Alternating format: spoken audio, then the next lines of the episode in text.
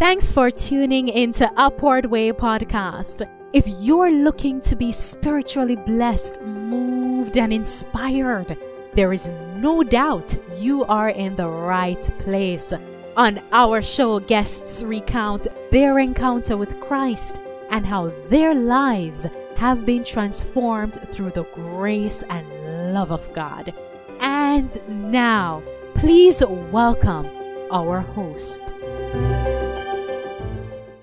Hello and welcome to Upward Way. I am your host, Marlon Walters. My guests today are co directors of Know the Savior Today Ministries, Vernon and Debbie Newman. Welcome to Upward Way. Thank you, Brother Marlon. It's good to be on. Uh, it's a privilege to be on your program. It's a joy and privilege to me as well. And I know that you have quite a story to tell. And so I'll just start with this question first. Could you just share a little about your ministry that is the Savior Today Ministries? What is that all about? And then from there, we will just continue along this beautiful discussion.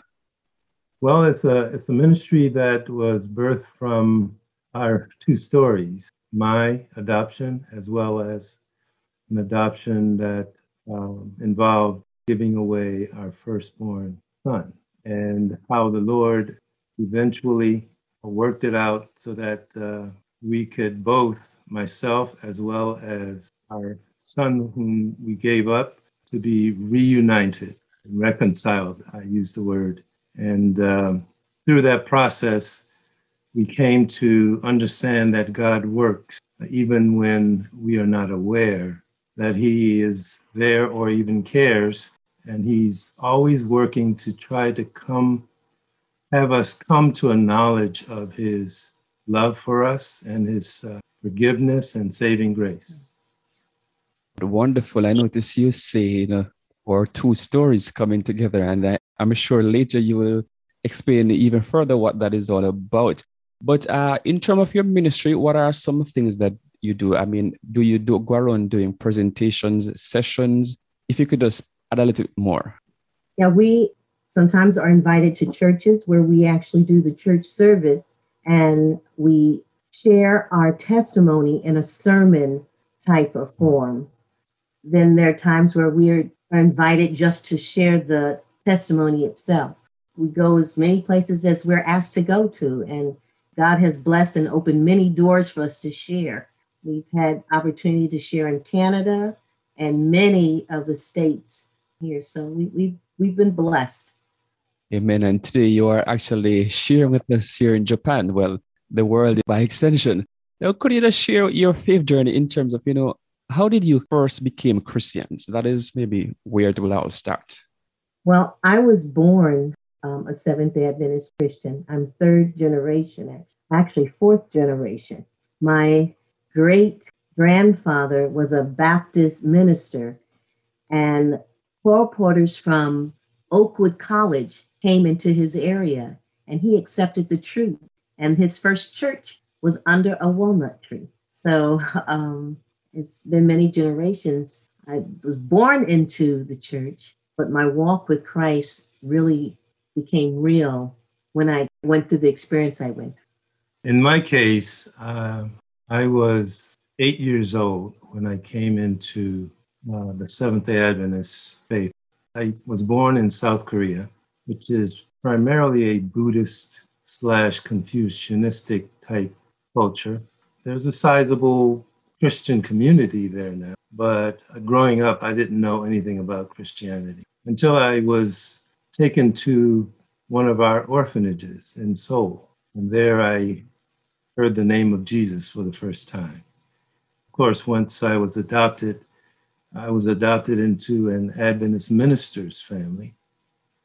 And uh, of course, every Sabbath I heard sermons about the faith and, and salvation and the gospel and so forth. And, and then I attended uh, church school, mostly through my elementary years from third grade onward. And except for a couple of years, uh, it was that I was in uh, a public school setting. But uh, most of the time from third grade on to graduating from high school, I was I was in Christian Seventh day Adventist uh, educational environment. And so that uh, instilled in me uh, the faith that we all hold dear. And I'll explain a little later, perhaps, how I grew in my faith as well as in my love for the Lord and Word and all of that. Brilliant, brilliant, so brilliant. It's amazing when you you both shared, you know, how things started out for you, and basically you both entered the faith almost during the same time. Of course, for Debbie, it would have been from birth actually, but for you, you were just a toddler. You you did mention um, being adopted, and you also mentioned that you had a child who was also given up for adoption. So for you first, I would like for you to just share, you know, your experience, you know, being adopted. I mean, did you feel as if you were not so much a part of this family? You know, what was the integration process like? As I mentioned, I, I was born in South Korea, adopted at the age of eight.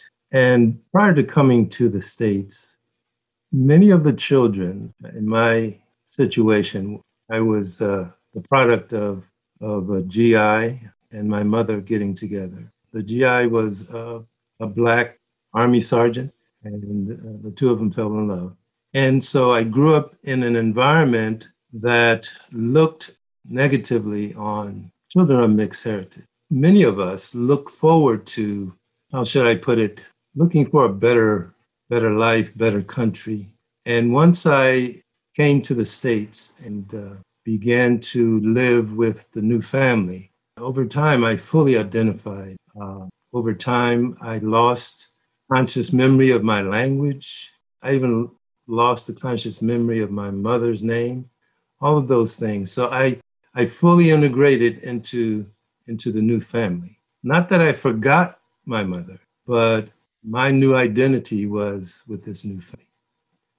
Well, that, that is indeed remarkable. And it is comforting to hear you saying that because, you know, persons have mindsets when they hear of adoption, okay, you know, it's, it's not going to work out for the child, that kind of thing. So in your case, it would have been a blessing for you. Now, another question I'll ask, you know, what would be your, say, suggestion or advice to persons who may be contemplating, you know, making their homes available, you know, to provide for someone who would have been, let us say, in a situation like yours. They don't have their family around or situation is maybe negative what would be your advice to persons who would want to embrace someone into their family by way of adoption? My advice is almost hard for me to say since I was never adopted.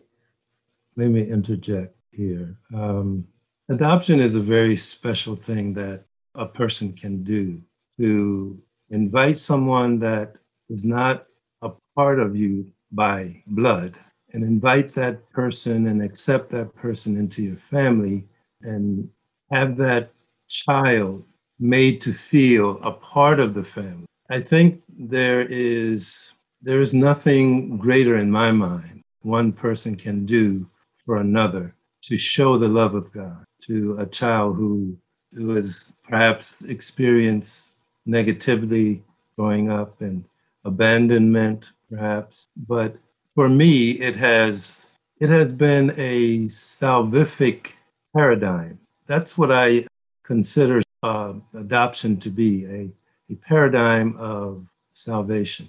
You know, all of us, all of us who are born into the world come into the world on the wrong side of the tracks, as it were.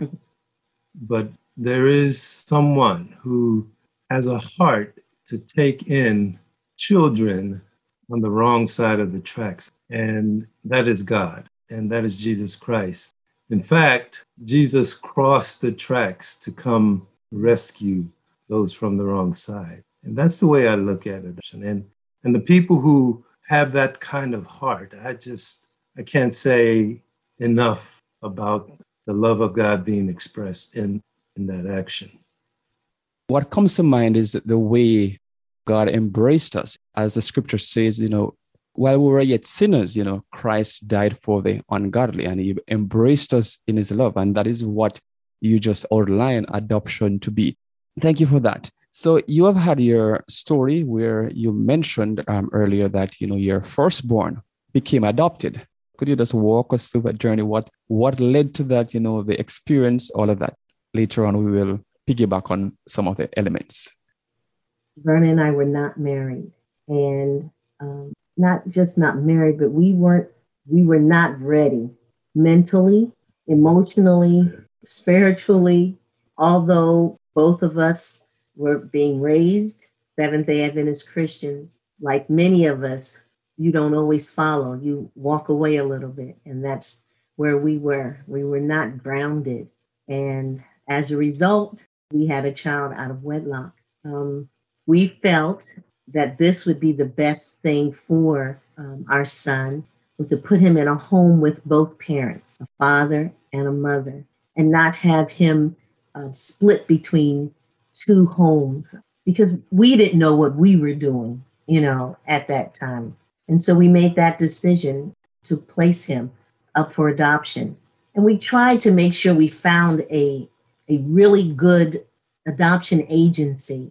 Uh, we did our research so that we could choose parents that would um, step up to the plate of being uh, good parents. We both decided that we did not want an agency that put adopted children in homes where there were natural children of the parents.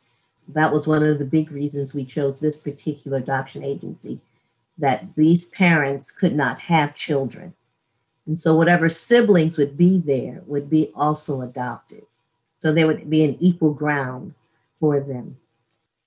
It wasn't an easy decision. It was very hard. And when I gave birth to him, the first question the doctor asked was, Did I want to see the baby? And I told him, Yes, definitely want to see him. Because I wasn't giving him away because I did not love him or did not want him. I wanted him to have better than what I could give. I needed to have that type of closure. Both of us needed to have that closure of seeing him, you know, saying our our goodbyes instead of wondering there's a song in the Adventist hymnal, I think it is 526, but there's a line that says, you know, how sweet it is to hold a newborn baby.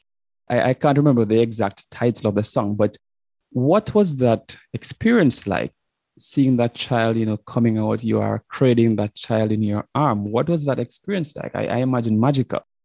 It was very magical to the point when I held him for the first time I knew in my heart that I couldn't give him away. And I was willing to um, do whatever I had to do to keep him at that point. But not knowing where we would be, I called home to my parents that I couldn't give him away, that I wanted to keep the baby. And um, my father was not very happy with that to the point that he told me if I kept the baby that he did not want me coming home.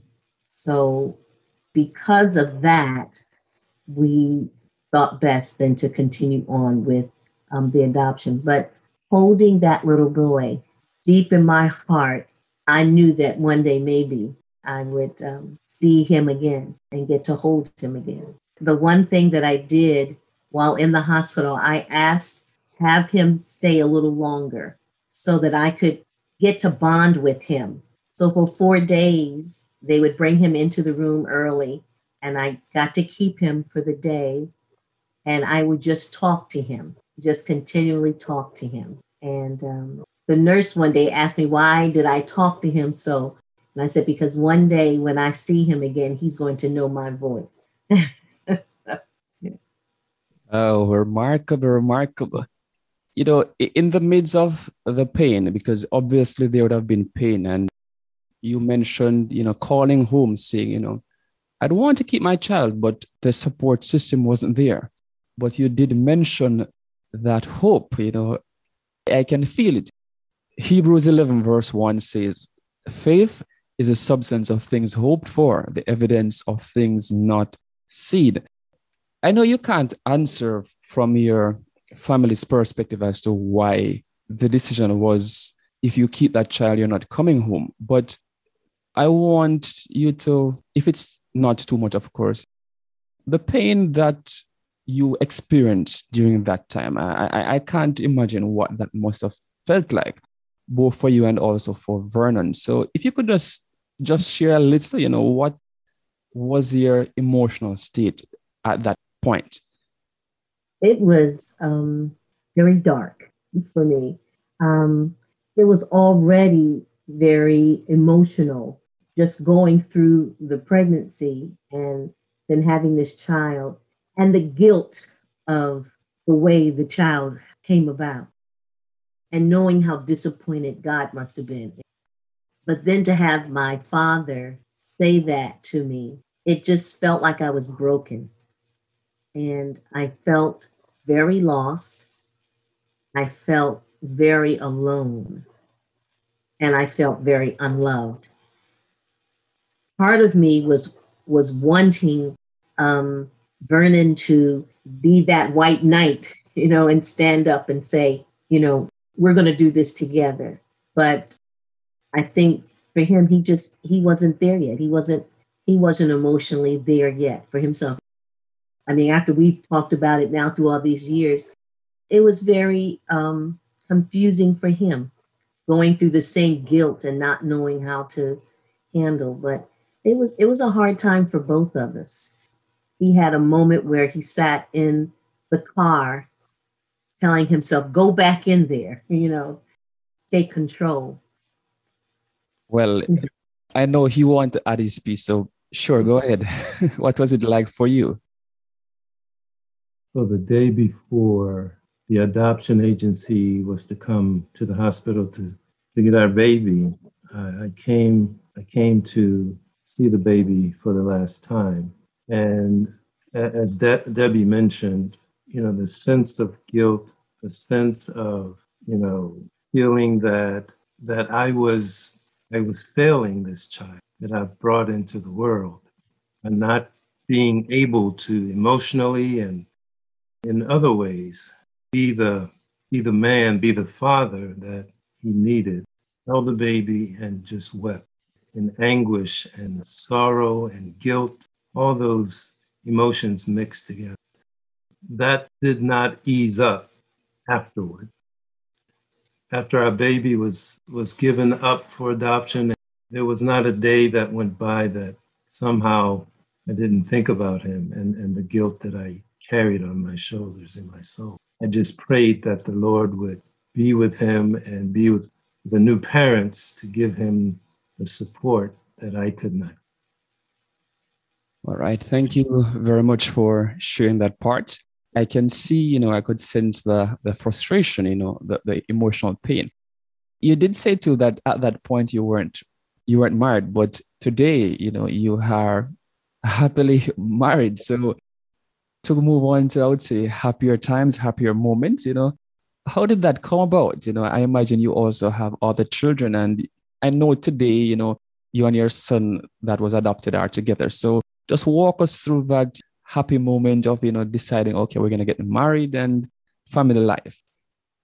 Yeah about um, five months after the adoption uh, during those five months i did see debbie and um, i saw the deep pain and sorrow that she was struggling with and i think out of a sense of guilt more than anything else i asked her to marry me. And why why I thought that that would solve anything uh, under the circumstances. You know, I've not been able to to come to, but at the time, I thought that that would somehow help to ease the pain. Yeah, I think I was feeling the same way. It was it was a difficult time for the both of us. For a while there, I called the adoption agency almost every day, calling to check on the baby until they told me to stop calling.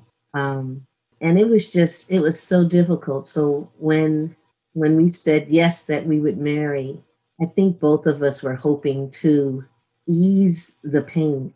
One thing that we shared, and I can't say that it was love, but what we shared was pain.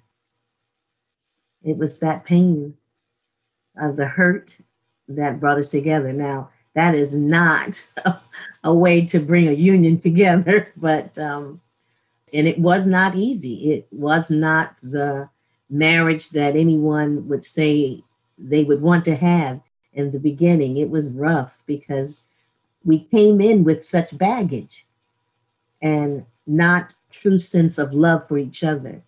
And I think that was that breaking point for both of us and a deep search at that point to really find God again because the brokenness did not end with us getting married. It actually added more brokenness to us. You know, I, I enjoy I enjoy your openness and honesty as you share your your journey.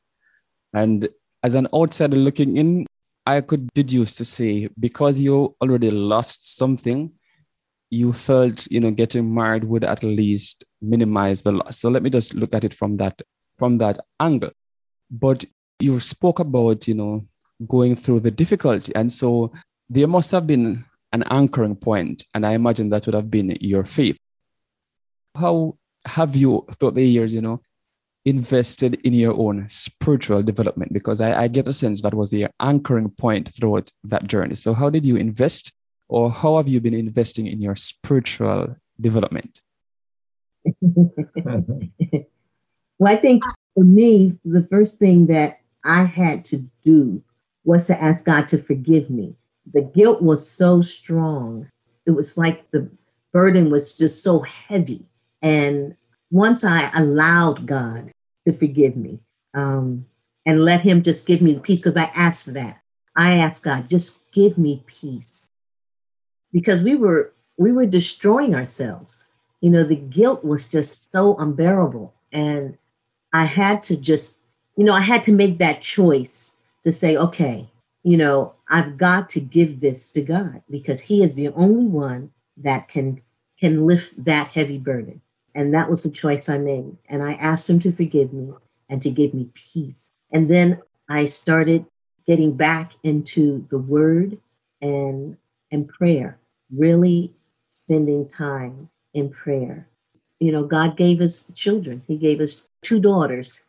So putting that time into our children and developing a real good time with the Lord. But, you know, even though you tell yourself you're surrender, you still have some of that tends to hold you back because for me, after having children, part of me, I would say, always felt that someone whether it be Vernon or someone else was going to come and take them from me. And so I struggled with that for a while, almost to the point that I would even try to keep them from Vernon.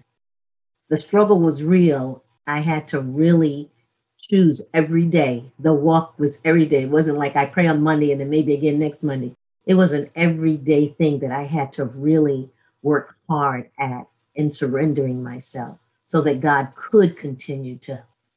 In my situation, um, the guilt that I harbored in my heart, instead of driving me to the Lord, it, it in a sense, put a wedge, put a, a veil between us so that I could not see him clearly. Although in my mind and in my heart, I, I longed for closer relationship with him. Yet in retrospect, as I look back at that period, I was running away from God. You know, Adam and Eve, they what did they do as soon as they sinned? They ran away from God, not toward him.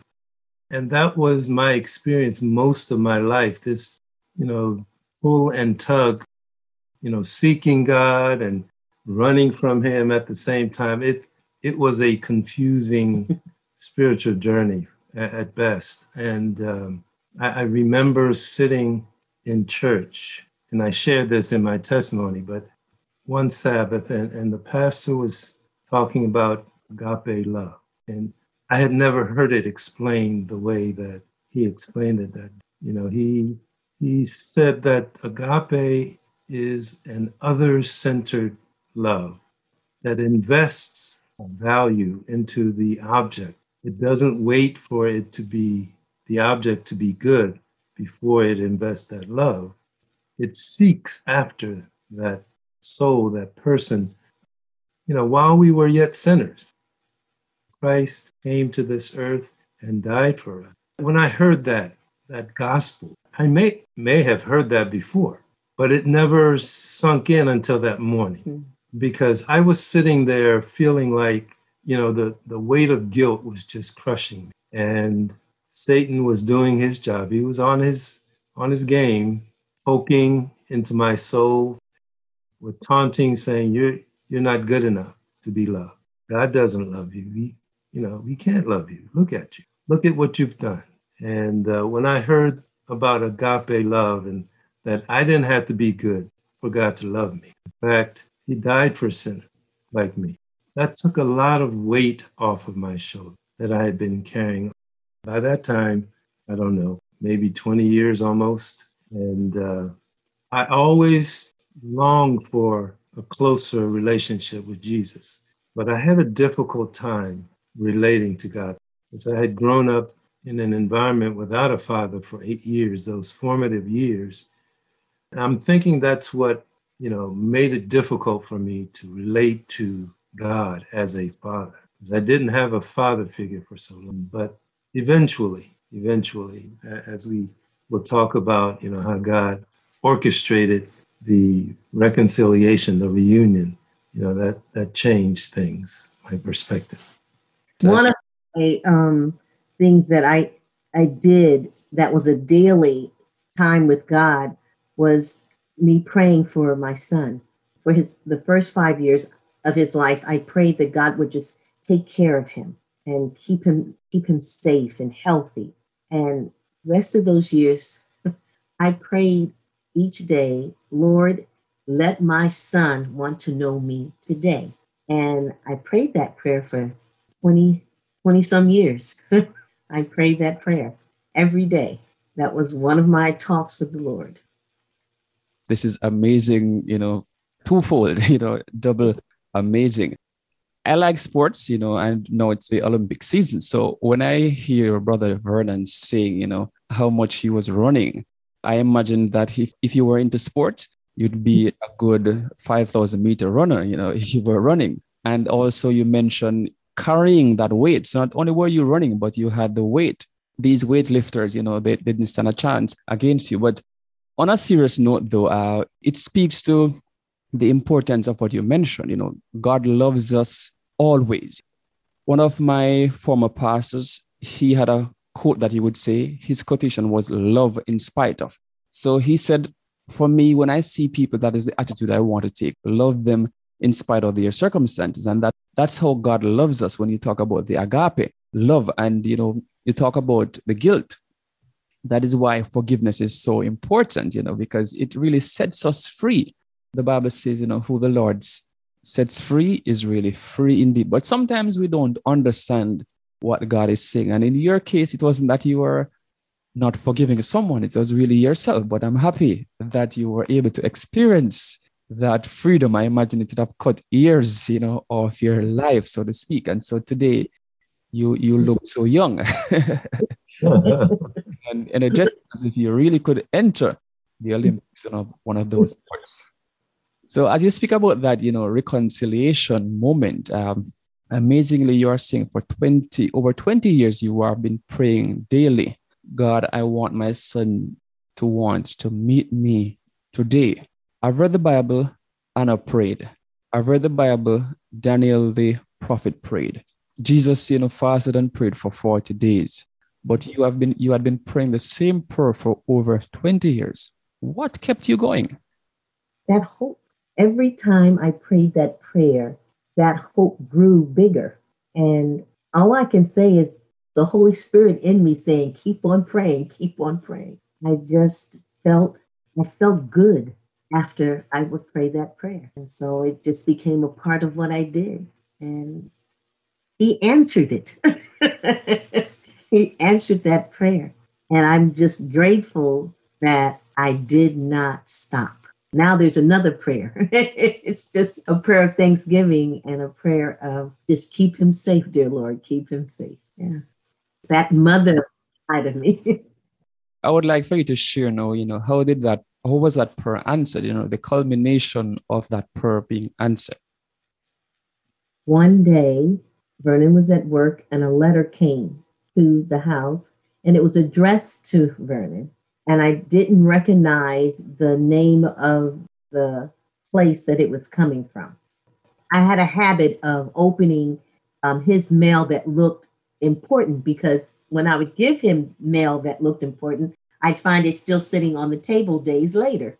So I would start opening and look and go, okay, this is something that you really have to read. So I thought, well, maybe I better open this. This looks important. And I opened it and I started to read. And then I'm saying, wait, it looked familiar. The part of the name said foundation. Now, when we placed our son up for adoption, the organization was called the Barker Foundation. So um, I looked again. I said, "Foundation." I know, I know this foundation, and I kept reading. And it started off with who the name of the social work the person was that was writing, and asking, "Are you the Vernon Newman who lived in Pine Forge in the year 1979?" And when I read the year, I knew I knew right then and there. And I called him at work. I said, Paul, our son is looking for us. Call. And um, he did, but the social worker had already gone um, for the day. So he called first thing the next morning, and he can tell that one. Yeah. the discussion has become pretty exciting, and we have to pause here. But rejoin us next week or do tune in again next week as we'll have part two of our discussion. You've been in tuned to Upward Way. Do join us again next week when we'll have another interesting guest sharing his or her story of faith. You can subscribe to weekly episodes on Apple, Spotify, and Listen Notes, or go to the App Store and download the AWR app. Until then, I am Marlon Walters saying goodbye. May God bless you. You've been listening to the Upward Way podcast, the number one audio production show for people who want encouragement and reassurance in a muddled world.